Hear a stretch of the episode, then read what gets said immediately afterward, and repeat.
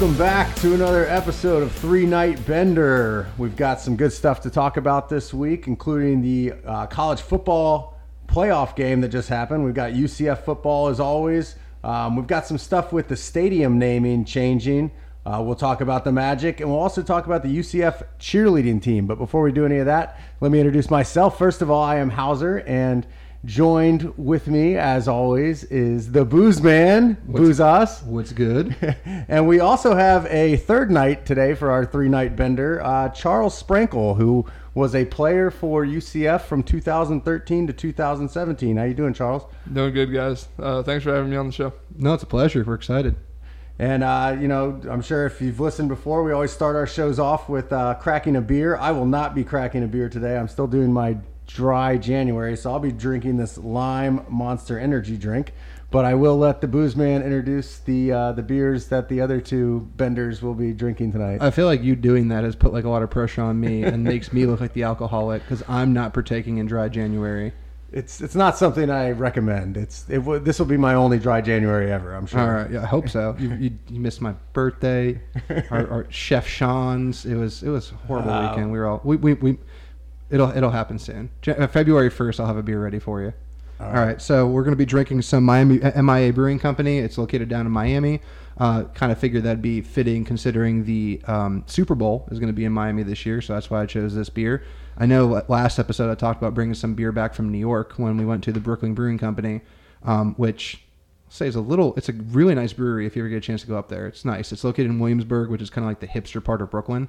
Um, very progressive. It's kind of weird. They had like the I don't want to say weird, but you know they have like the gender neutral bathrooms and everything like that. and uh, you know, unless you go into a gay bar, then all the bathrooms are gender neutral. I believe that was your words right there, right? Nope, you've said it Oh, now yeah. on the radio. On the radio. On the, on the podcast. on there, so it's there there. forever. um, but uh, I could not bring a beer back with me because I didn't check a bag. So decided to go to the store. I looked for Brooklyn Brewing, couldn't find anything, so settled on some Miami Weiss, which is a Hefeweizen. It's a German style beer. It's delicious. We've had Hefeweizens on the show before though, so you won't be missing out too hard. I like the Miami colors. That's what I, I thought you'd like. Remember, like, you, I know it's all about the presentation Yeah, for you. yeah, yeah. These are the colors that USF should have been wearing the other night if they were actually in South Florida. Instead, they had that hideous green. It looked like someone slimed them from Ghostbusters. They look like my Monster Energy. Drink. yeah, exactly. Uh, that's closer to it. All right. Well, cheers, gentlemen. Cheers. All right. Let's get a little energy here. hmm Yeah, you need it more than me.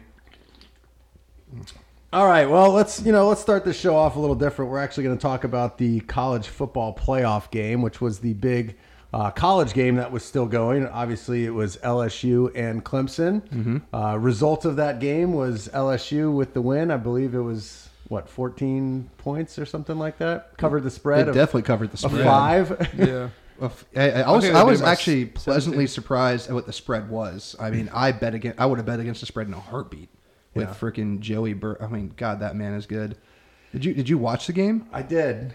I did. I was impressed. Um, you know, Clemson came out looking hot, on fire a little bit, kind of slowed down LSU's offense at the beginning. And I thought, you know, maybe we'd have a game, but it, it started to come together for LSU. They started to click.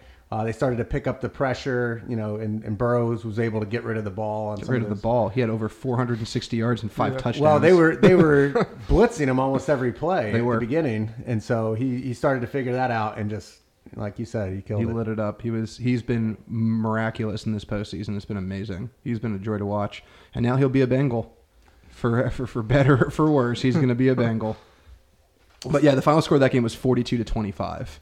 So what is that? I'm 17. math. My, 17? Yeah, that's a lot better than I. I could not do that. Yeah. See, Well, you, I- you can tell I, haven't taught in a long time.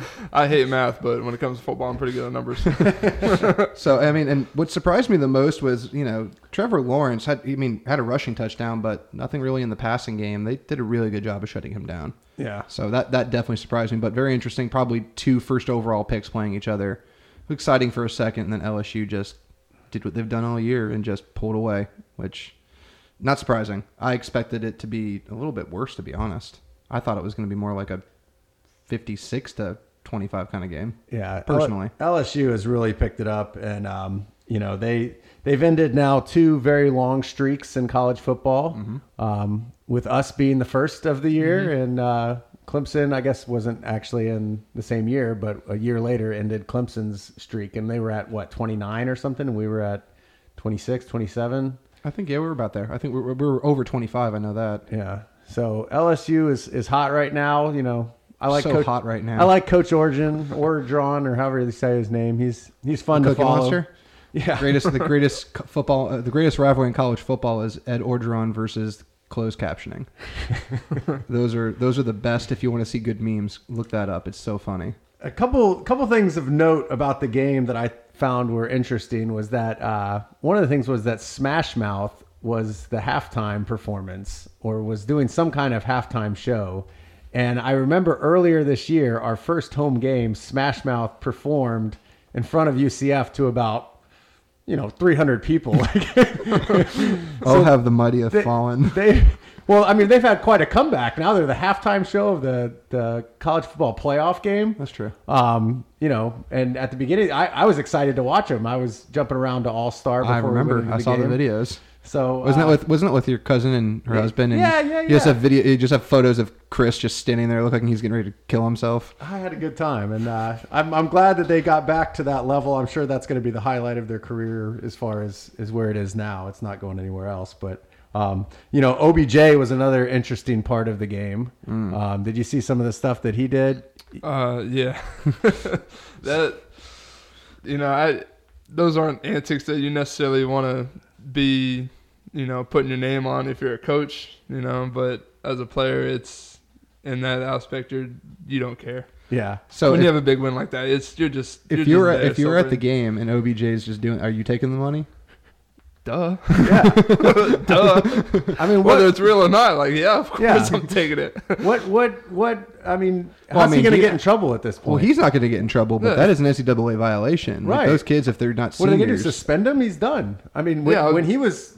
Oh no, no, I get what you're saying. Like if you're if you're if you're a senior, where all the well, let me, let backtrack. Where all the kids he was giving money to seniors. Yeah, was, As that's far as the point know. I, made. It was if they're all seniors, they're all declaring for the draft. If they're Mm-hmm. all leaving, you know, he's technically not giving it to players anymore because as soon Yeah. as that clock hits zero, they're no longer players. Exactly. Like he's not giving it to random guys that are. That would make more sense. Yeah, he's not giving it to Justin Jefferson, but I know So- Joey Burrow Well, pocketed some money. But they're still getting room and board for the rest of the semester. They're getting their books paid. Uh, well, I mean, I guess their quite, 'cause books are already usually, paid for. Usually, but- once um once you get done and you start training for the league for the league or the draft and everything, those guys are out. They'll fly to California and it ends right there. So Yeah, they like to the- California, they go to Texas, wherever they train. was I- that like that know. for you though? I mean, as soon as the Peach Bowl happened, were you out, I was, out oh of yeah, the I dorm? went. I went. So uh, I went home, or I didn't go home. I went to my parents' hotel room because they were up for the game.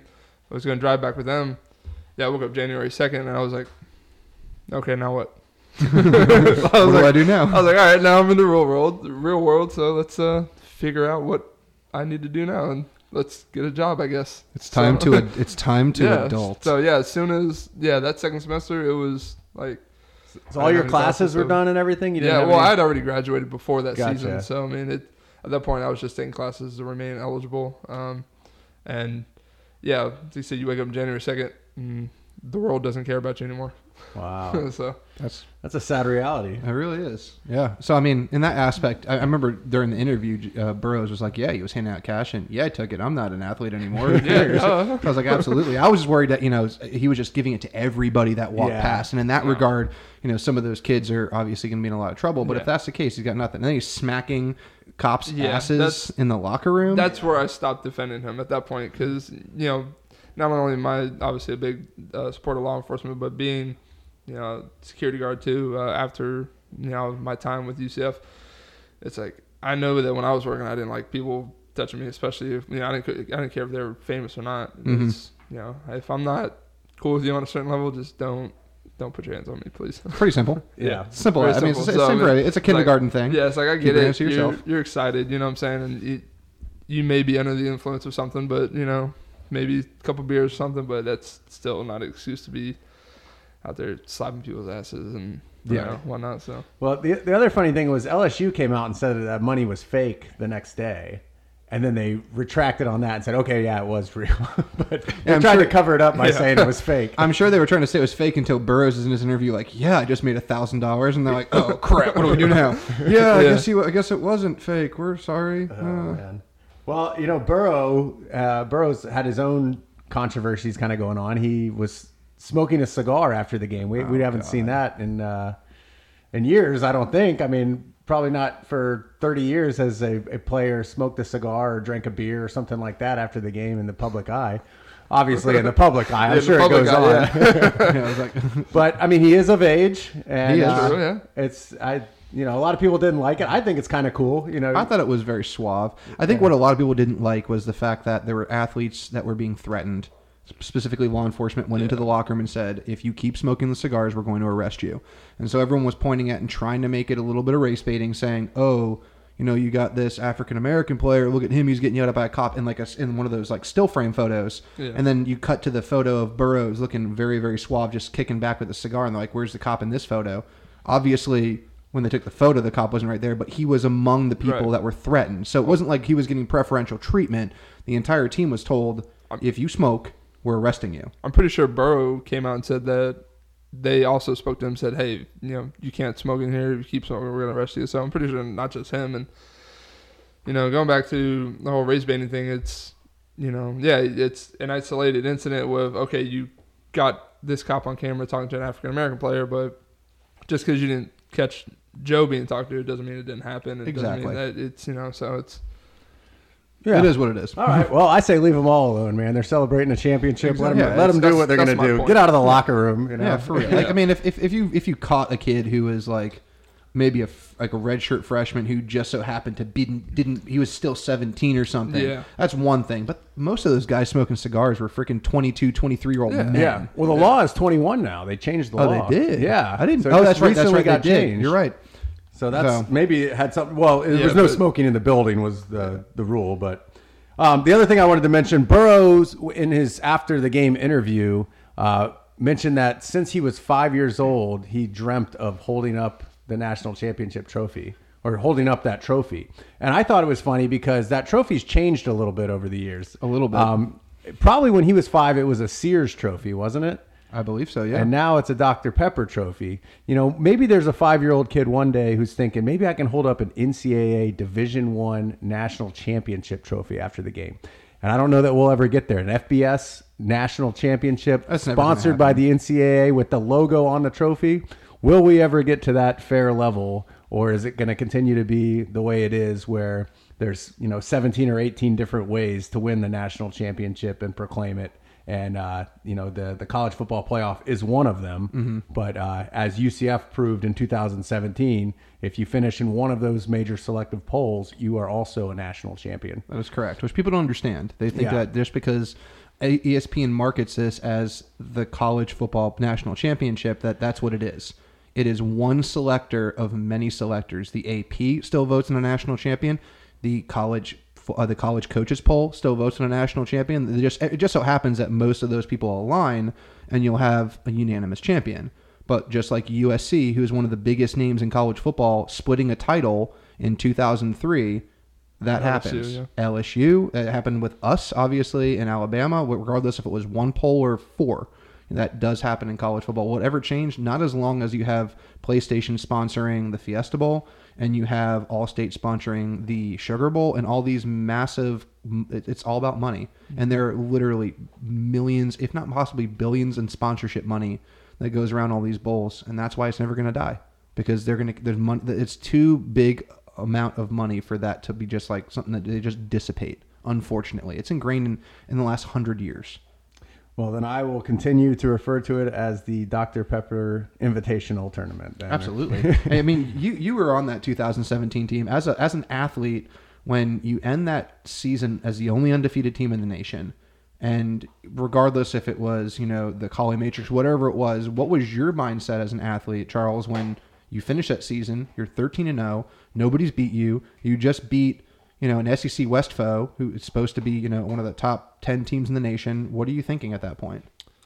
Um, you know, looking back on the experience at the time, we we just didn't really care. We were just worried about what we could control. Frost did a good job of keeping us um, distracted, or sorry, um, not distracted from all the outside noise and all the talk about the polls and the you know oh, where we should belong and everything. It was always the team that's in front of us. Um, granted, I know it didn't look that way by some of the scores of some of the games we had, but you know, like I think we only beat SMU that year by like seven or something. Which at the time SMU wasn't horrible, but they weren't like SMU of this past year. Yeah. Um, and so he did a good job of keeping us focused and and to be honest, we didn't care what anybody said. Um, we were out there for each other. We were out there to basically redeem ourselves from two years prior. Mm-hmm. So I mean, just going out there and proving to the world that you know we belonged on the big stage with everybody else. You know, we didn't. We could care less whether you called us national champs or not. Um, now, granted, I don't want to speak for the rest of the guys on the team that year, um, but do I believe we're not? You know, we were national champs. Yeah, sure. You know, um, do I care if somebody says, "Hey, no, you're not really national champs"? Okay, no, I'm not going to lose any sleep over it. You Yeah. know, so it's like, so I've got to ring this as national champs. You don't, so now where do we take the conversation from here? I, li- I like it. So- I like that a lot. Well, I think as fans, we always have to point to the record book and Always. point out Yeah. What, You what, know. what page is it? One fifteen? Is it 115 or 117? I never remember. I don't remember. It's in the one, it's in the one tens. It's in the one teens. That's Yeah. just it's And- just that page. And Yeah. at- when you're a UCF fan, uh, unfortunately, your job is to educate a lot of people who don't follow college football as closely as we do and kind of know what's going on. Um, you know, and if you're not plugged in, you think that the the Invitational is the real national championship and that it's a fair system. When in reality, it's not. It should be based on performance. And with with UCF has proven, you can win every game and still not be considered the national championship. And that happens with no other sport in any other division anywhere in the world where you can win every game and not be a champion. It's crazy. Absolutely. So, So then I'll, I'll play a little bit of devil's advocate Yeah. here. Um, if if we are saying that this system isn't quite as legitimate as everybody portrays it to be, then how come you know, like I said, being devil's advocate here, how come we are fighting like hell to be a part of that party and part of that system? Why are we not just saying, you know, like is it not socially acceptable if we're doing that? Or, you know, how come we're not just going, hey, you know what, we're just gonna do what we do, we're just gonna keep winning, we're gonna whoever you put in front of us, we're just gonna beat them to bits and pieces. I, I mean, I can answer that as, as much as I can. Is you know, it's we don't want to drop down to FCS and play for you know fair because Right, we, we are in the big time right now. We're in the FBS Division One Right. football. What we want is an equal seat at the table, which we are not afforded at this point. Now, it's I mean, I, I it's stupid to think of like civil rights and that kind of thing, but we are a marginalized football team right now. We're not given the respect that the big conferences are. We're not given the money, obviously, that they are. Um, and so we're we're in this position where we're almost like we're almost like I, I used to watch WWF growing up. And they would always, you know, bring out a, a guy in like a speedo, and, and he'd have some name, but he was going to lose the match every Right. time. And like, I, I feel like FBS football wants teams like us to be that guy. Like, whenever we face Ultimate Warrior, we're going to lose, you I know. gotcha. And and we've kind of broken the mold on that, and we're like, hey, why don't we get a shot to be Ultimate So you're, Warrior? you're kind of fighting for the change of the system versus being a part of the broken system. yeah. I would agree. I would agree on that. Gotcha. I, I, that's what I think that we should be doing. And actually, I'm going to segue this into uh, another piece of um, information that you just mentioned, being that we're one of the marginalized teams, and um, you know we, we're trying to obviously fight our way to get the respect of a Power Five. How about the fact that we finished this season? If you look at the end of the SRS system and the end of season rankings as far as conference by conference, SEC is obviously one of the top ones. The Big Ten's one of the top ones. You got Big 12, Pac 12, and just so happens that the American is actually at number five in SRS rankings, and that the ACC is now below us. So, you know, we've been obviously fighting for the stigma of it's the P6. Now you can say that the American has a legitimate argument that we're actually a Power Five conference and the ACC is not. They ended with one ranked team, being Clemson. Mm-hmm. We had four, with UCF being pushed to number 24 in the nation. To end the season, we had four ranked teams, which shows, I think, a lot about the respect that we're starting to get, and, and people are, and, and re, uh, reporters, media members are starting to look at us and go, oh, yeah, UCF, not just UCF, but Memphis, Cincinnati. Obviously, Navy had a great year. Uh, Boise State's always been up there. Those teams that are not in the traditional conferences because if you also look at the breakdown a lot of those conferences are in the p5 have been around for what 50, 60, Yeah. 70 years. At least. And you look at the. Mountain West, fairly newer conference. American from the last 10 years. The MAC is from the 90s. I mean, you look at those breakdown of how old those conferences are, it's obvious what it is. It's old money. Yeah. And and the fact that the American was able to push themselves into the top 5 conference conversation is pretty miraculous, I think. Well, you mentioned a couple of cool things there that we were going to talk about. Number one being that UCF football finished number 24 in the AP rankings, which is Called it. which is a big deal. That's the third year in a row we have finished top 25. Mm-hmm. I don't think there's another Florida school that's done that. Not in, That's a been lot, the top- not in a long time. That's been in the top 25. We've been in the preseason rankings, uh, not in 2017, but 2018 and 2019. And I imagine we will be in 2020 as well. we are predicted to be. And uh, another funny thing is uh, Brett McMurphy, who uh, oh my god. I am not a fan of. He's I been an that ass man. to us. I don't. you know, I don't think anybody wearing the black and gold is. yeah. he's probably he's one of the. He, I- I'd say the person that's hated more than him would have to be um, what's his face in the SEC network. Oh, uh, the bald guy. What's his name? Paul Finebaum. Paul Paul Finebaum. Finebaum, I think. Paul Yeah. Finebaum's public enemy number one with Brett McMurphy at like one B maybe, if Yeah. not two. And uh, who's the other guy on uh, College Game Day that we used to hate? Who's a little Oh, Kirk Herbstreit. Kurt, Kurt Herbstreit. We brought him No, he- around though. He yeah, loves he's us. back. He loves he's, us he's, back. he's all black and gold. Like I almost want to like we should send him some swag. Yeah. That college game day But- game really turned him around. It really well, did. The, the Twitter mafia were Joe Joe uh, Joe dicks Klatt Joe while. Klatt is one on Fox Sports who hates us. And then like he had so much so that he got so much hate throughout last season that he had to come out and do like an entire he calls it like the clackback where he does like his little like college football takes and whatever. He did a whole episode basically apologizing to us to be like, listen, I don't hate you. It's just X Y Z. This is how I feel. And he like had to like defend himself because he was getting so much UCF hate every week.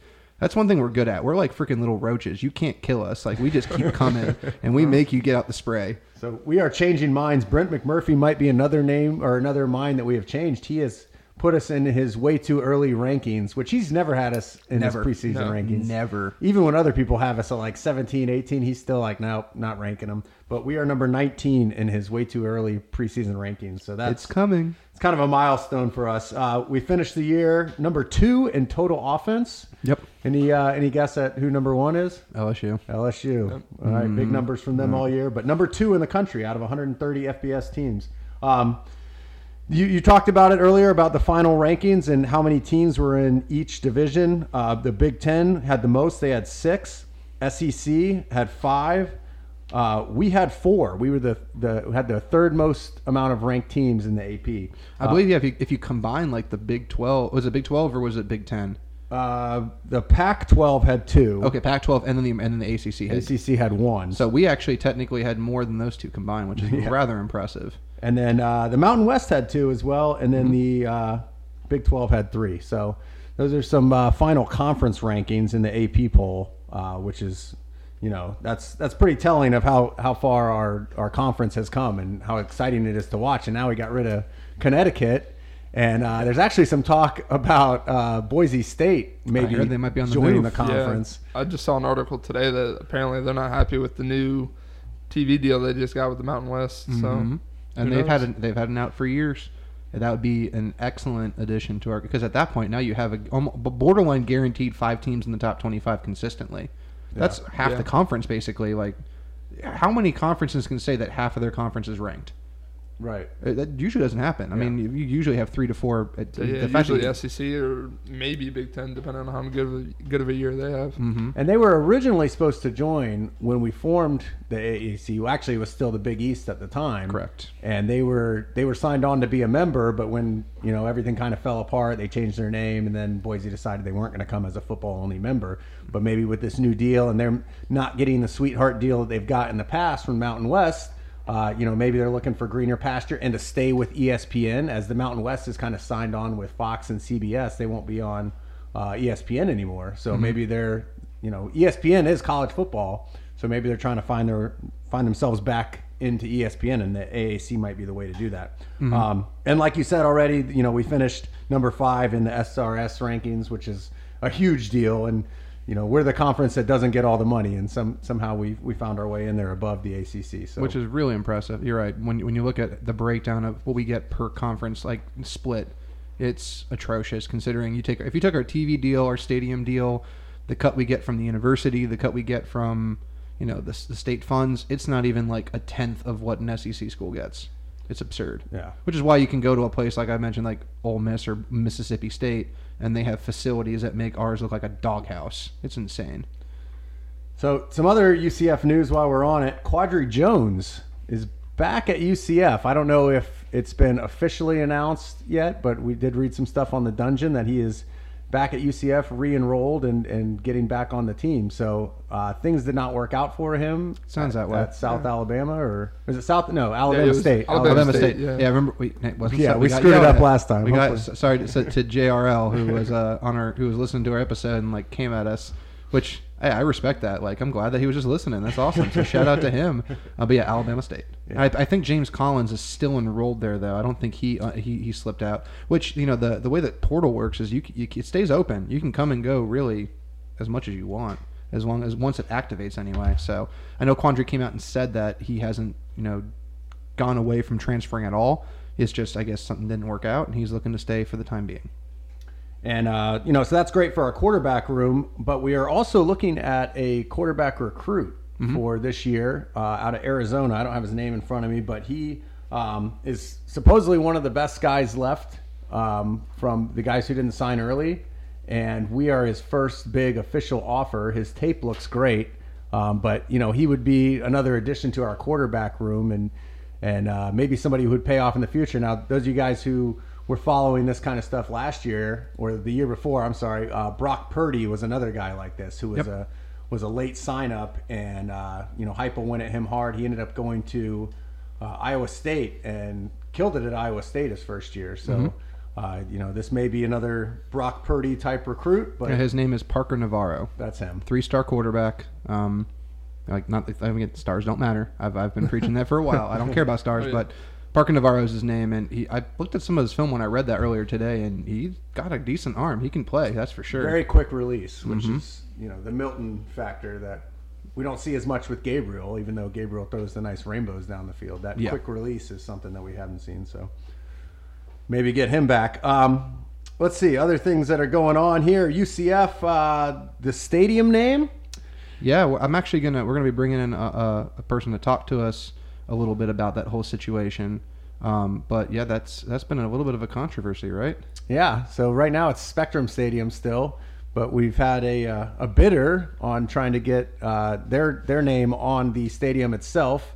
Um, you may have already noticed their name being on the field, but it is roofclaim.com, and they were looking to pay UCF two million a year.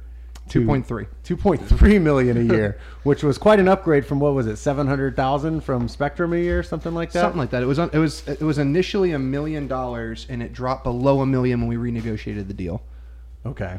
So it's in that range. So this would have been a huge deal for us. Mm-hmm. Um, you know, not not a big fan of the name, but always a fan of the money. Um, but that deal seems to have gotten squashed by some some more technical stuff with legislators and all that. I'm sure you're going to talk to to whoever about all those things. But uh, that's just some interesting news for UCF, and we'll we'll uh, stay tuned and see what actually happens with that. Yeah, it looks like it's. I mean, it's kind of currently dead in the water. We'll see if that's actually going to be something that like continues to move forward. We're going to bring in a gentleman Andrew who actually works for an insurance company, and can give um, some insight into like what he has to say about the whole situation.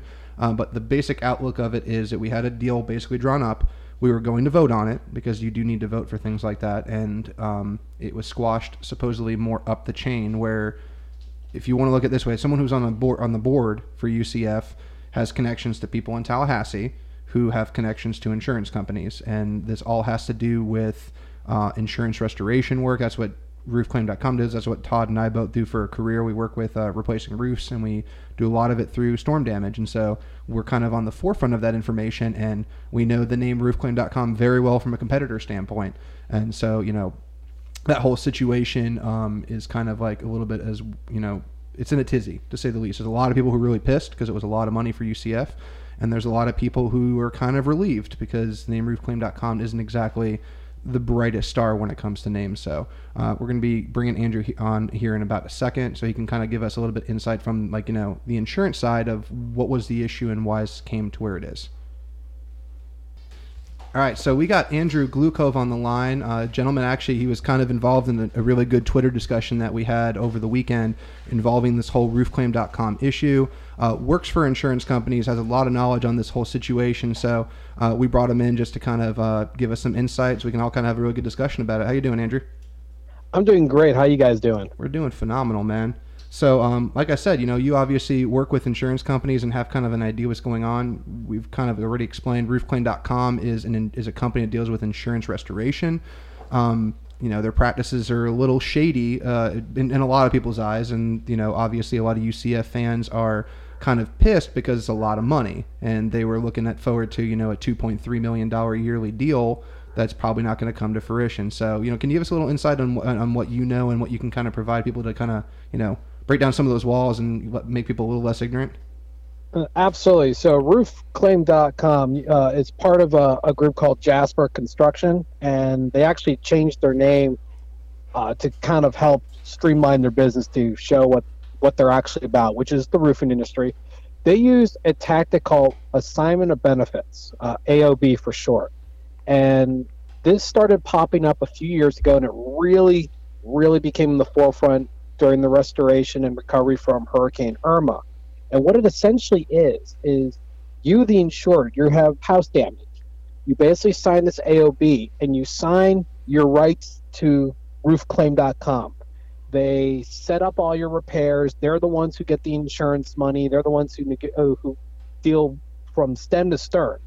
But if there's anything goes wrong, they're also the ones that deal with the benefit that comes from litigation with the insurance company. For example, and this is where some of the abuse comes from. Now, I'm not saying that roofclaim.com did this, but this was an issue that has happened in the state to the point where the state has created legislation against this. You have a roof that got a little bit of damage from from the hurricane, maybe just a few slats, you know, a couple couple thousand dollar damage bill, if that. Uh, with the AOB signed, roofclaim.com or any other business that does uh, AOB based work can sue the insurance company for an entire roof. So now you're looking at 10 to 15 grand instead of two grand. They do the two grand work, they pocket the rest.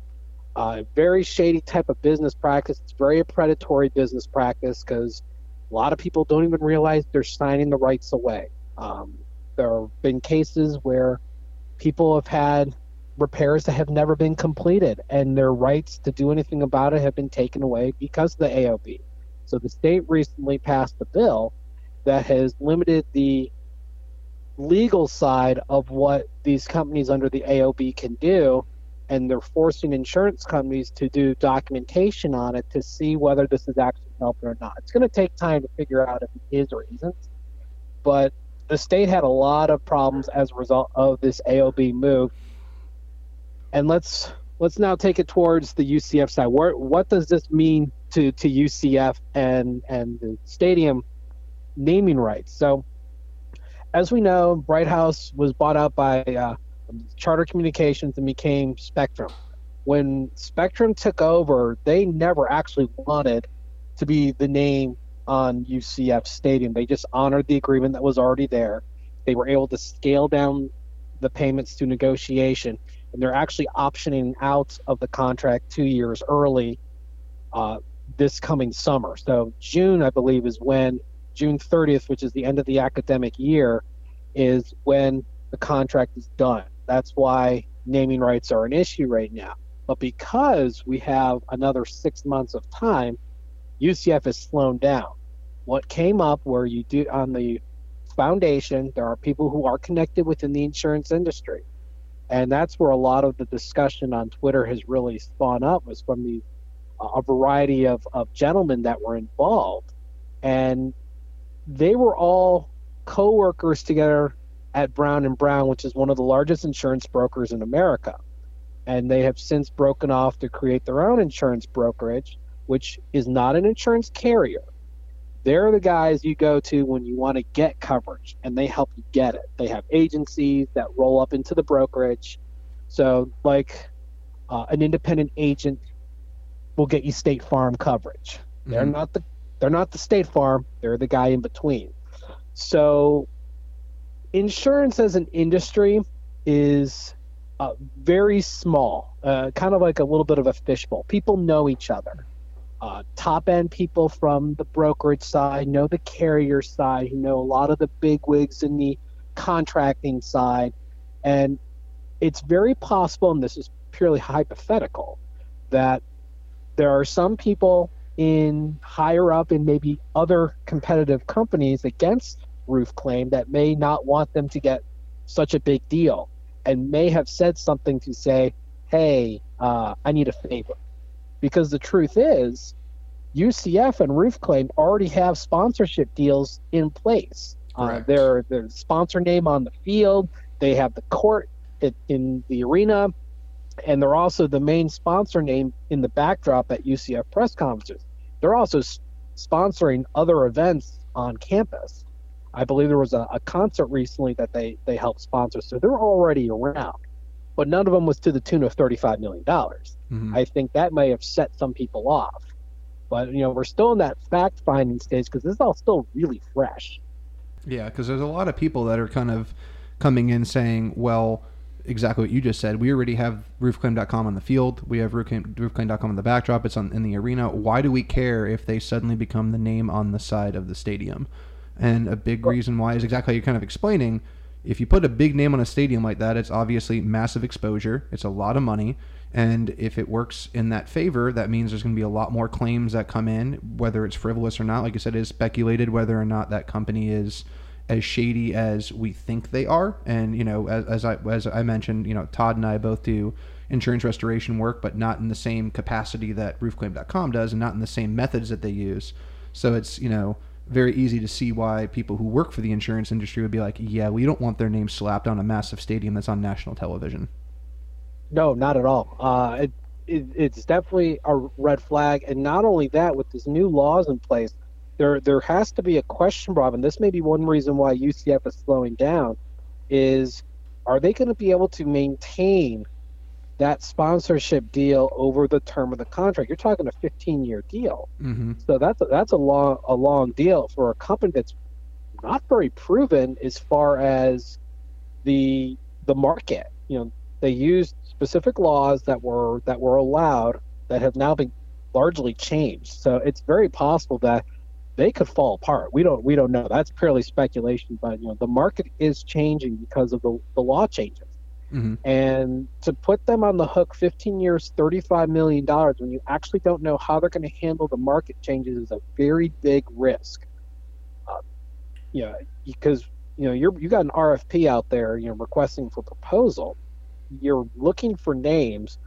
You may end up having to settle back for something a little less ambitious you know, not 35 million, maybe it's 20 or 25, but at least you may end up with someone who's going to be a little more stable. I mean, I think do I do I think that Roof Claim is is overextending themselves a bit on on the, the name, not necessarily on their financials, but definitely in the market. Uh, with this deal, UCF would be the fourth largest in term of dollars per year on stadium rights deal and, and keep in mind, stadium naming rights are largely done by group of five schools. Power five schools usually don't need to. Um, they either got a name from a very large donation, like say Ben Hill Griffin Stadium in Gainesville, or or just choose not to. However, we're starting to see that change a little bit. USC has a big naming rights deal. Washington does. Texas has one that's coming due next year and they're probably going to get a nice big increase on their next deal that will probably dwarf anything that's currently out there. But the group of five schools, they need that revenue. And, and UCF actually tried to rush this deal out the door originally and tried to beat out the bowl game. They wanted the announcement right before the bowl game. And, and I think they're actually the, made the wiser decision. Slow down, take your time. Make sure that any concern is covered, that you know you, you see the longevity of this company to make it through the long haul and if not go find someone who will because the last thing you want is seven eight years into a deal it to fizzle and the companies that you wanted all have gone somewhere else hey uh, andrew this is todd here uh, let me just ask you real quick. uh, Isn't seven or eight years with roofclaim.com giving up $2.3 million a year? Isn't, isn't that a win for UCF? I mean, I'm sure there's going to be somebody who's on, uh, you know, at about the spectrum level that we can always jump back with. But this is like a, a marquee deal that is so much over market than anybody else is collecting. Why, why wouldn't we go with that, even if we could squeeze seven years out of them? because you're well the, there's you're making uh, the assumption that there will be a, a, a spectrum that would be there to kind of bail UCF out of, the, of that situation. Uh, there, it's very possible. You know, you go seven, eight years at the 2.3 as opposed to get the 15 at two, and then you're stuck two, three years getting nothing. Your budget's completely fragged at that point uh, because the school works on a year-to-year basis. They're they're banking on the dollars. You know, schools like UCF don't have the room to handle something going com- really wrong, and, and that's something that that's about as wrong as you can get as far as a financial disaster. And you can also make the argument that in a point in a position like that, where if roofclaim.com did fold, mm-hmm. because as you mentioned, that that's kind of the nature of this industry is it's kind of feast or famine. And you know things are great when there's a Hurricane Irma and in massive hailstorms, and there's a lot of work to be done. But the moment that dries up, and there hasn't been a couple of storms like Florida had, what ten years between hurricanes, it becomes a little bit harder to maintain that model. And you know, you have a deal that lasts for eight years, and then it folds, and then suddenly you're a target for people to lowball you because they know you're desperate. Well, my point is, right now we're with Spectrum for about seven, eight hundred thousand dollars a year. If we went with them for seven or eight more years, it would be what five million compared to you know sixteen million that we'd be collecting from RoofClaim.com. So, for, for me, I think that the risk is is worth it in this case for that much money. Now, I don't want the stadium to be called roofclaim.com. That that's not a great name for a stadium and you know, it's a Jasper company which Jasper doesn't have the best reviews online and but, you know, Spectrum doesn't have the best reviews online either. They're the worst company known to man. I hate them so much. They've ripped me off for thousands. But so I what what I'm kind of picking up though that you're saying is perhaps there is somebody in the insurance industry who is asking for a favor from somebody on the UCF board, and maybe that's why this deal is getting shut down. Is that what you might be alluring to, Andrew? It's potential. It's it's very much a potential uh, case. Uh, my family experienced that firsthand. My dad's a jeweler and uh, ran an ad once in a national magazine, and some of the national players like Zales basically told Rolex stop selling to these guys because they got mad, and Rolex pulled the contract. The business ended up going under. It does happen. Uh, I mean, it's it's all backdoor at this, you know, backdoor channels at this point. Uh, but uh, one of the gentlemen on Twitter who was doing a lot of sleuthing made a very interesting discovery. Uh, roof claim, or, or not roof claim, the the brokerage in which these these gentlemen are associated with made some changes to their website and scrubbed a few names. I did However, if you that. if you look up news articles, there there's stuff out there from various newspapers that still have the names tied together. So, I mean, there's, when there's smoke, there could be fire. As I said, it's still early. We're all speculating because this is what we do. Otherwise, we have nothing, you know, nothing going on in the silly season. But That's a good there's definitely reason. there's definite reason to be concerned of whether there's something that's not kosher going on against Roof Claim, despite the fact that Roof Claim's reputation is not the most sterling. I think that's a great point, and that's all. I mean, great insider information. We uh, really appreciate it, Andrew. Are you a UCF fan yourself? Uh, UCF alum, you know, you can finish class of 2006, and you can catch uh, my work. Uh, I've recently moved my UCF related work to uh, Black and Gold Banner A. So uh, Oh, I'll you write for the banner? stuff- I did not know Yeah. that. That's awesome. Okay, I'll definitely be looking out for your, for your stuff for sure. Yeah, well, I I was gonna do it a couple years ago, and timing wasn't good, and I worked with another site, but you know, Jeff, Sharon, and I are friends, and I reached out to him and said, hey, you know, now's the time. So I already got one piece out there, and I'm looking forward to doing more as we get towards next season. And you know, go there, check it out. I'm on Twitter, Statboy Drew. I'll troll anyone. You know, bring it on. Hell yeah! No, we'll make sure to definitely keep out for your stuff. And being that you know you're obviously going to be in the UCF media aspect of talking about sports, we'll definitely try to bring you on more often if you'd like to come in and talk basketball, baseball, and of course football next season. We'd love to have you. Absolutely, bring it on. Okay, sounds great, man. Well, thank you for joining us for your time, for your information. It's great, and uh, go and charge on, man. Charge on. You guys take care. You too, man. Thanks. well, all right. Well, I mean, there's some good inside information about what's going on with the stadium. Uh, good to know. Uh, we'll see. We'll see if that stuff pans out to you know what he was talking about. If there really are some some names here that might be in hot water pretty soon with the fan base. Yeah, that's what a lot of people are looking for. They just want they're just demanding answers because they're looking to see like is this something that's shady? Like is this just are we being screwed out of millions of dollars for no reason or is there any kind of legitimacy to all the speculation that everyone's having? Cuz it's, it's kind of split really well down the middle right now. If you go to the Twitter, you go Oh, to yeah. the boards, people are pissed on both sides because a lot of them are rightfully saying, "Well, why wasn't roofclaim.com an issue five years ago and we saw them on the backdrop of the uh, and and you can make the exact argument yeah why weren't they? Because i wasn't happy to see jasper up there but again I, I work for a roofing company and was a competitor so that's why i'm not happy because i'd rather to see carol bradford on there. Hint hint stephen barnett if you'd like to get in on that game you stupid gator fan please do that. But with that said you know what i mean? Like it's you know it, it's that's just how it is you know um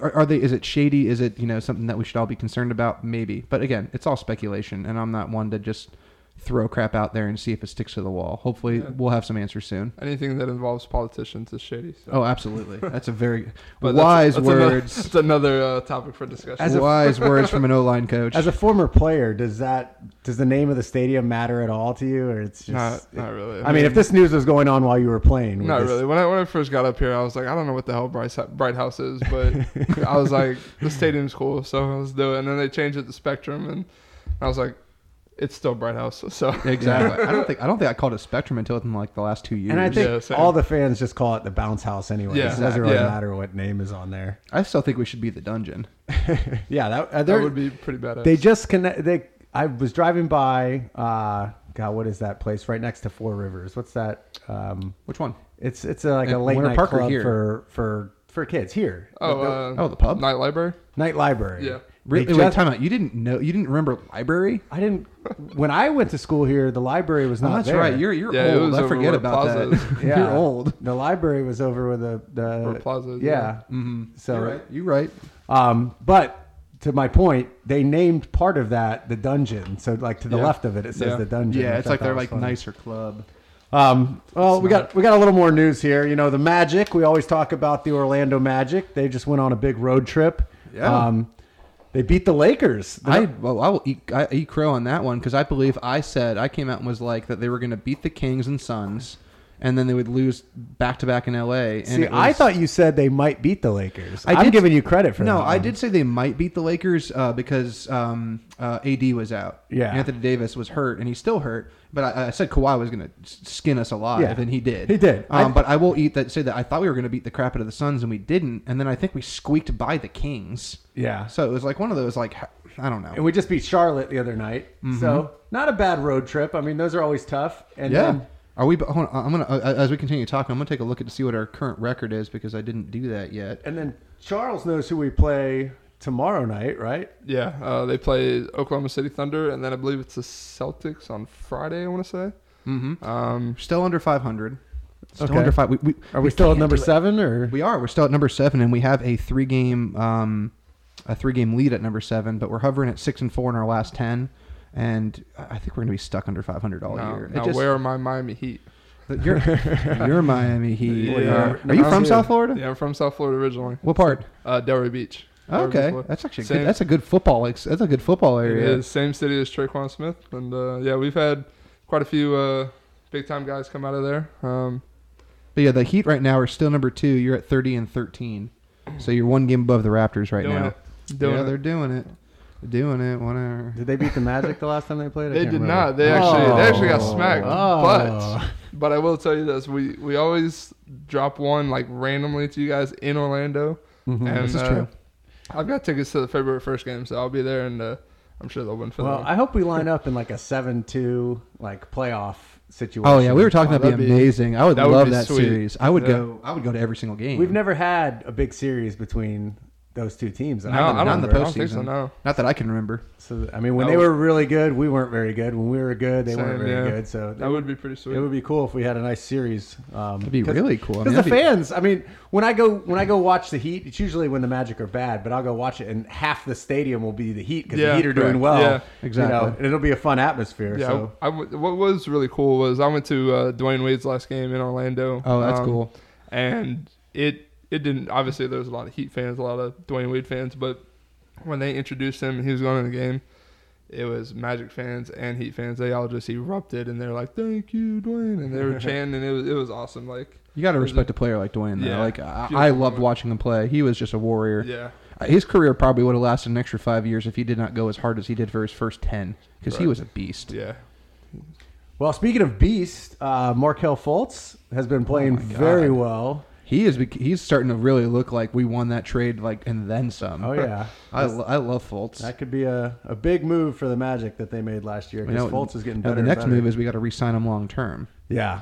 Well, Well, you know, where's that kid's head at? Is he is he How starting much to? money does he want? Yeah, I mean, I'm sure, and that's the problem. Our cap space is not the best situation. Right. We're like in the top ten of most like cap being used by sports teams. Period. Um, like like across all sports, Yeah. not just basketball. Like basketball, baseball, football, soccer. Um, so you combine that with you know the fact that he's going to want a lot of money, and does he want to be in a place like Orlando? Is he is he the kind of kid that's looking at New York, L.A., Chicago, Miami? So we need to keep him. He's he's one of those players that you you better move someone around if you have to, but you need gonna to say, keep 'cause him. you know Pat Riley's gonna go after him. Oh, absolutely. you can't let him make it. You can't let him get to the free agency market. It'll be the end of days. Well, while we're talking basketball, let's talk about UCF basketball, which Mm-hmm. Has been miserable for a little while. But the last two games, we've been uh, pretty exciting. We were able to pretty much trash Tulane in Tulane. Oh yeah, that, Which- the score didn't even like represent the game. Like we should have won by like forty. Yeah, that that was surprising the way that we've been playing, where we kind of stay close with all the teams, but we blow it late. Um, you know, that was not the case. So it's a, what we say is like the six minute mark is usually when the ties start turning for UCF. Yeah, we start really screwing up. But, you know, we had our rival this weekend, USF. They came in in their flaming green uniforms. So gross. and uh, it's super close game. The whole game, uh, I pretty much UCF was behind the whole game, but it was close, close, close, close. At the end, uh, Milon hit that big three. Uh, you know, it was looking grim. We were down by five with like two minutes left. Your boy. Yeah, and Your uh, boy. Milon came up clutch, and uh, and uh, uh, who's our point guard again? Ingram. Ingram Well, played he's, really, he's, really he's well. Like a, he's like a point forward. Yeah. I think our point guard's really. I mean, God, who is our point? guard? De Jesus, I guess, would be like our, or you can say is our best point guard. well, and then uh, and then it was Ingram right at the end who got kind of a phantom foul call that uh, that put us ahead, and uh, we were able to fight him off there for the last possession and won the game. It's always great when you can beat your rival, especially when that rival is a uh, a South Florida team that's not in South Florida. So, and then the girls were able to do it too the next day. They did. So clean Girls sweep. basketball's having a good year. So Yeah. I mean, like across. I mean, and hopefully that will segue into our next team that's having a great year. Yeah, well, I think this is the team you're talking about, but we just uh, we won another national championship with our cheer team edging out Alabama by half a point to win the national championship in cheer. Third national title in team history. So you got 2003, 2007, 2020. That's awesome. And if you know, I mean, I'm not like an expert in cheer. I'm one of those guys that goes on Wikipedia and just digs myself into rabbit holes.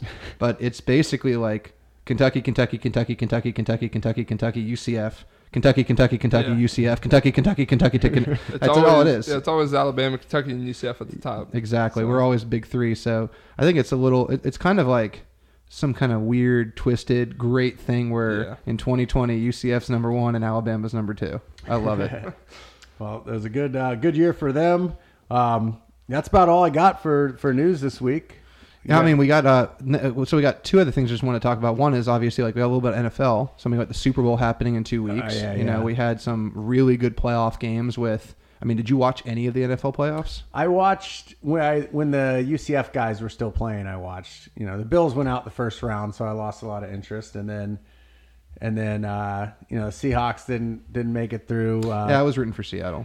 I was hoping that New. Orleans blew it there. Did you watch the the game that that blew, that blew my mind was the Houston Kansas City game. Yes. 24 nothing after the first quarter, and then Kansas City ends up winning like 52 to. To 31 twen- or something yeah, something like some that. 27. They just straight Yeah. slaughtered Houston. It was insane.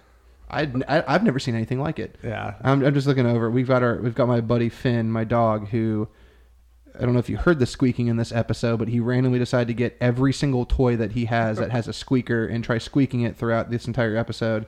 And now he won't leave Charles alone as he tries getting him to play with his only non-squeaking toy. So I'm just looking over at that because that's kind of funny. But yeah, NFL. Um, you get- we got the Chiefs in the Super Bowl. We've got um, who made it on the NFC? The uh, 49ers. 49ers. Yep. Very interesting game. I mean, I, I, I don't know if you saw the cool tweet out that uh, uh, Joe Montana put out, but he was like, "My team's going to win the Super Bowl," and he's got his his Chiefs jersey on the wall and his 49ers jersey right next to each other. So he's not lying. But uh, any of you guys got a pick on who's going to win the Super Bowl? Um, no. No, I'm, I- I'm, I'm not gonna watch it. I mean, I'm gonna go to the party and party, but I'm not gonna. Really I can't the watch game. it. I'm gonna be in Hawaii, but Uh, I'm just gonna throw that there. Anyway, but besides I think, that, I think it's going to be coming down to uh, which San Francisco defense shows up. mm, Because you know, Kansas City, they're going to put up 28, 30 some points. easy. And so it's, and obviously they're going to run the ball. They're going to control the, the game. So if, if their defense can get some crucial stops, it's going to be a tough time. But I think the Chiefs are going to are going to take it. It's I have the Chiefs too. I, I want to go with 49ers because I, I believe in the old adage, you know, defense wins championships. But I just, I don't know, Mahomes is too much. It's really hard to bet against that kid. He is Yeah. just an unreal athlete. I'm gonna go the Chiefs too. I'm gonna I'll, I'll get I'll give it Chiefs 38-21. That that'll be my score for the Super Bowl. So I'm, I'm gonna lock that in. who played the Chiefs last week? It was uh, Chiefs versus Titans. It was Tennessee, right? Yeah. And I they were the- ahead by a bunch, and I I remember watching the I first think 10, quarter. yeah. I hate thinking, Tennessee so much. Yeah, and thinking like James is gonna kill himself. I, I turned on the game and I almost did. I like walked into the bathroom and I was staring at a bunch of ibuprofen. And I was like, I'm gonna eat this whole bottle. And then thankfully the Chiefs came through for Pulled me. it off Pulled it They out. pulled it out because I hate them so much. I'm a Jacksonville fan. If you didn't know that, Oh yeah, I Charles, know, but yeah. I just hate Titans so much. I feel bad for Chris though. I know Chris was really sad. He turned on Madden and like probably scored like hundred points on them out of pure anger. Um, so yeah, I, I definitely have that. I think it's going to be a good Super Bowl. I think those are two historic teams. And just fun fact: the Chiefs won the Super Bowl 50 years to this year. So it would have been 50 years between their Super Bowl appearances. They won it on my birthday in 1970. So fun little fact. Um, so we got that, and then finally we're gonna you know talk here for a couple minutes because we do have our lovely guest speaker Charles. Um, just kind of wanted to give him a little bit of room to talk about himself, his experience at UCF. We'll shoot him some questions. Uh, fun fact: he is a high school football coach local in the area. Coaches at East River High School, where I used to coach from I believe 2009 until about 2015, and now I coach at Lake Howell, who's in the same district Correct. as Charles. So you know we're gonna see each other. We saw each other this year. Uh, I was actually out of the country during that game. I could not be there. Yeah, well, So- I was wondering where you were. yeah, I was I was out. I I had I had some uh, some foreign plans, unfortunately, that were way precedented over um uh, over the uh, actual season, and I had some work stuff that was included in that. But it was still an awesome experience to just. I mean, I, I saw some of the stuff. I know there's a little controversy over Yeah, that game. I yeah. heard I heard the stories. was- So I'm gonna try to walk away from that game, but obviously I'll, we'll see you guys again this year. So uh, you want to talk a little bit about you know your experience at UCF and how you got here and everything like that. Yeah, um, you know, I, I like we said, I'm from South Florida, so I grew up Dolphin fan, Heat fan, Marlin fan. I know two of those three are. Pray for me, please. But, um, but yeah, I played high school ball with a bunch of freak athletes. You know, coming from South Florida, it's you know, I played with a four-star D tackle, went to Florida State, a kid who went to Syracuse and led the the nation in kick return yardage at one point. So it wasn't a lack of recruiting, but um, yeah, I for whatever reason came into high school 6'5", 285, good grades. Didn't didn't quite get recruited that well. Um, At six five two eighty five. yeah, Jeez. yeah, That yeah, should tell you everything about recruiting sometimes. yeah. man. So I mean, it was you know it is what it is. Um, I really started to get down and everything, and but then I found Jeremiah twenty nine eleven, um, and so I just believed that you know God had a plan for me, and along came Coach uh, Danny Barrett, who is actually from the same area, Lake Worth, um, Lake Worth High School, and he you know he said, look, we don't really have any scholarships available, but we'll take as preferred walk on. Jumped at the opportunity. Um, and actually, funny story, real quick, uh, side story. Uh, when I committed to coming here for preferred walk on, I was retaking. I wanted to ACT, SAT, and Tre'Quan Smith was in the same uh, testing room as me. Oh, that's pretty cool. And uh, yeah, so I mean, we, we knew you know we knew each other growing up and everything, but he went to a different high school. Um, and so the test was at my high school, and the proctor was like this. She was basically an academic advisor, kind of helped us along. You know, when the crews came, they talked to her first, and she was like, "Hey, you know, you guys were wonderful. If you need help getting in colleges, blah blah blah, this and that, we can help you." And she was like, "And you know, I helped Mr. Sprinkle out get to UCF, and you know, now everybody's looking at me all awkwardly, like, who the hell is this guy?" but but uh, no, Tre'Quan came up to me afterwards and he was like, "Yo, man, I didn't know you were going to UCF." I said, "Yeah, man, it's great program." Blah blah blah blah blah. blah. He's all right, cool. And then two days later, he committed to UCF. Nice. So are you? Don't you were the influence. I You don't want to say I'm the reason why everybody loves Tre'Quan, but I mean, hey, I, I, think you need to bring that up with him. I think I you yeah. bring him here. We'll, So we'll- we'll get him on the show back. Tre'Quan, Yeah. we got a question. Yeah. We got Charles here. yeah. Is he the reason why we love you? Nah, he was no, but uh, Coach Bear was recruiting him pretty hard too, and he was already high up on UCF. So I mean, I think it just kind of, you know, whether, like I said, whether it did or not, he probably just was a little reassuring knowing that you know, hey, this kid is also going to be there. And but anyway, so I came to UCF, and obviously, like I said, I was a walk on. Um, and after two years, Coach O'Leary had some extra scholarships to give out, and I was one of the the lucky few. And it's awesome because I didn't have the you know like those famous videos you see on ESPN all the time, but Mhm. but I did have that moment because um, I was sitting on my couch getting ready for mentally preparing for summer workouts and and I got a text message from our uh, position coach at the time who was um, uh, what's his name? Damn. Anyway, Oh, I know him. uh, Dan, yeah. Dan Johnson, right? Yeah, uh, it was uh, Alan Alan Mogridge uh, texted me. He was like, "Hey man, you just stay after the team meeting today." And I was like, and I'm looking back. I'm like, "Damn, I didn't get arrested. I haven't done anything wrong." I was like, "What did I do?" so stayed after, and you know, he, you know, he's meeting with me. Coach Key's meeting with me. O'Leary's meeting with me, and like, look, we got some extra scholarships, and we're gonna put you on on scholarship, and and uh, so obviously I got happy.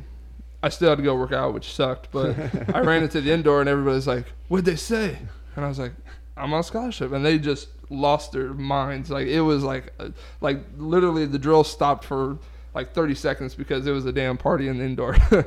Oh, that's uh, awesome. So it was, yeah, it was awesome. But what, um, what changes for you when you get on scholarship? What's the so I mean, essentially, when you're a preferred walk-on, you're pretty much on the team already. You don't have to necessarily try out, Uh-huh. but you got to pay all these bills, and you got all, you know, you've got housing coming after you, sending you a bill. You got you know food if you you know if you have a meal plan, they're coming after you. Uh, you're getting a tuition bill. Um, when you go on scholarship, essentially all that gets taken care of for you. Um, you meet with the academic advisor and they say, "Yeah, I'm signing you up for this class, this class, and that class. If you know, oh, you want to do this major, okay, then you're gonna be put in, you know, fit, you know, kinesiology because I was sports and exercise science major, and I was like, don't know what that is, but let's do it, sure. and um, yeah, and they just they pretty much just kind of treat you like a child necessarily. It's like, hey, okay, this is where you need to be. This is what you need to pick up, and you know, you kind of figure it out from there. Um, but how long does that take to kick in? I mean, are you going into Uh, meal it plan the next day with a yeah, pretty. It was pretty much immediately because I was put on scholarship about. I want to say it was like late July, right before the season, and the semester started like a couple weeks later because we still had to go through camp. Yeah. And uh, it's funny because one of the days of camp, uh, I, I forget what I did, but O'Leary like yelled at me. He was like, "Yeah, I'll give, I'll take away that scholarship as quick as I gave it to you." and I'm like, That's like right, that's like your dad Yeah. telling you he's Yeah. going to take Oh, away yeah. your life because Yeah. he gave it to you. Exactly. Yeah. Um, so if you don't mind me, uh, since I was in the same program as you, as I was also sports and exercise science. When Right. back when it was called sports and fitness. right. Um, who was your favorite teacher? oh, it's got to be uh, Coach Red, Mike Red. Yeah, yeah. Yeah, I, I love that guy. He was he was awesome. He uh, I had him for I think it was two classes. Um, and the first class I had him with like he didn't he kind I kind of already knew him. He kind of already knew me because he had worked with the football program before. And then like a couple years later, I took his class and he was like, "You you play football, right?" And I was like, "Yeah." He was like, he was like, "This class is at like 1.30. I was like, "Yeah." Like we get done with practice like noon. He was like, "Dude, if you ever need like extra time to get to class, like obviously don't." take advantage of it. But if you're like running 15 minutes late because you got to eat or you got to, you know, down a shake, like, cool with it, bro. He's like, I, I understand, like I get it. So I mean, he was just aside from that, like his his lectures were just interesting to to you know be involved in. He was one of those teachers that really engaged the students and Mm-hmm. and really brought up discussions. And sometimes he'd be like, "We're gonna pause our lecture because this is a great debate we need to talk about." So nice. Yeah, yeah, it was awesome. Did you ever have any classes with Dr. Duke? I think I had I want to say one with him. Okay, he was Yeah. awesome. I, I had a couple of classes he with was- Dr. Duke after lunch. I would, uh, never mind. never mind. Nobody gets that. All right. Oh, you Lord. Um, so uh, I guess uh, another question. That we, you're now obviously in coaching. So Correct. Yeah. Uh, what made you decide that? Well, at least as an athlete, what was your turning point where you said, "That's now what I want to do"? Like it was the same for me. For me, Yeah. it was. I, j- there was just something that clicked with it that made me. I mean, obviously, you have love of the sport, but what was your turning point where you're like, you know what, I really want to get involved in coaching? Um, I think the earliest sign was when I was in high school. There was at one point where we didn't have an offensive line coach, and our O line coach was, or our O line coach was basically the head coach. Mhm. But obviously he had X Y Z to take care of as well. Mhm. And the coach was like, "You're a senior. You're the captain of the team. Like you're all this. You're you know take care of you know the the bag drills. Take care of this, and you know you know what needs to be done. And then I'll come over at some point and you know I'll start putting you guys through drills and go over things that we need to go through. Um, and then it was like around the time of the Cure Bowl, so 2016. I was like, I kind of came to terms with reality. I was like, look, I don't know if the NFL is going to work out. Uh, Mhm. you know, I was like, there's guys like Chris Martin, Jordan, Justin McCray. They are just tenfold better than me, and they're still trying to get in the league. Like it was like, I believe it was almost three full years after they had left, and they're still trying to like establish themselves in the league. And I was like, dude, I don't know if I'm if, if I want to be doing that, like traveling all the way up to Winnipeg, Canada, and Mhm. living, you know, living like how the Rock used to live just to make it in the NFL. Like, uh, eh. It's not for I- I- everybody. Yeah, I want to go make some money. I want to, I want to go give back, and and uh, so you know, I was always pretty smart with the game, and I was always, you know, willing to help. Uh, you know, like the some of the guys that were next to me, younger than me, older than me, uh, like Jake Brown. He was one of the guys that I always like. You know, when he was in the games, I was like, "Hey, dude, like, you're dipping your head too much when pass sets. You need to keep it back. You know, you gotta do this, this, and that." And he'd go out there and do it, and we'd make plays, score touchdowns. Awesome. Heck So- yeah. Heck yeah.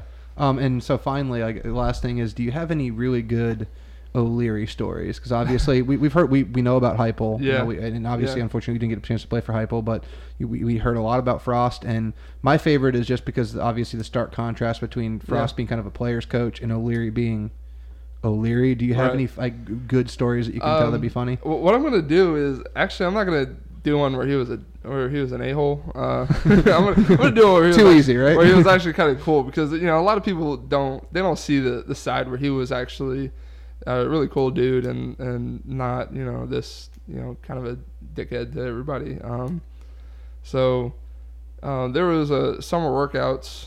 Um, we worked out in the afternoon except for Friday mornings. Friday Mhm. mornings we worked out in the, in the morning. Um, and I was working on, I was still a walk on. I was working out with the walk on group. And one of my buddies called me, Rob Salvo. He calls me, he's like, dude, you're not going to believe it. Only we canceled workouts.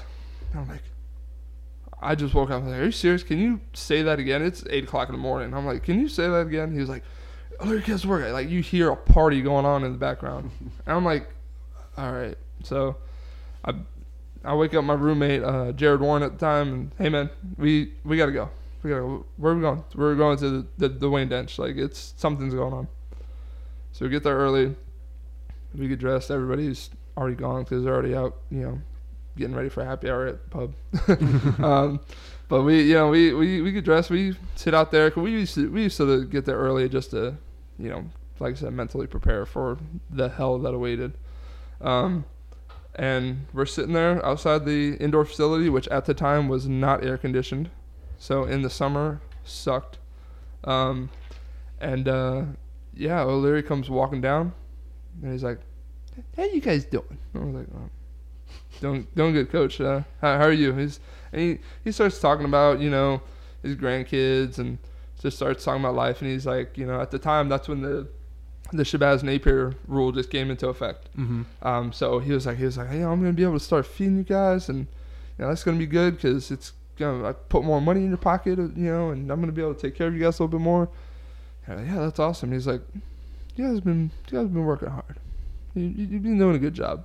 And he's like, don't tell anybody this. So I think I'm gonna cancel you guys' workouts. I was like. I kind of already knew that, but yes, thank you, yes, awesome.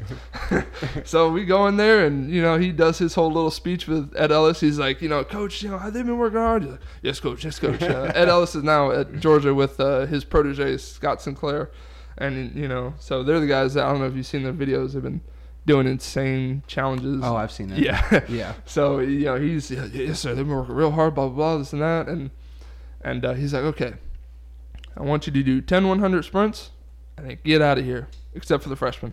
So they're like yeah. We're like we're like yeah.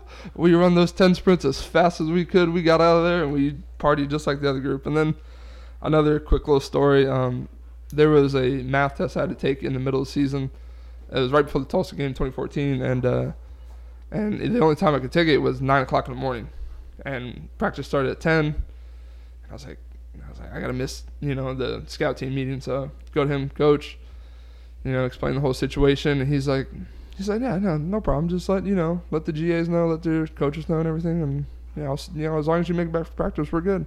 He's like, you've been doing a good job. I mean, keep an eye on you. You've been, you know, giving the defense a lot of problems, a lot of hell. So let's see if we can get you on a trip soon. You know, because at the time, scout team players, you know, they don't they don't travel. Mm-hmm. They only allowed so many players to take, and so if you travel, you're a scout team player and you travel with the team, you did something really good, or you were special teams as well.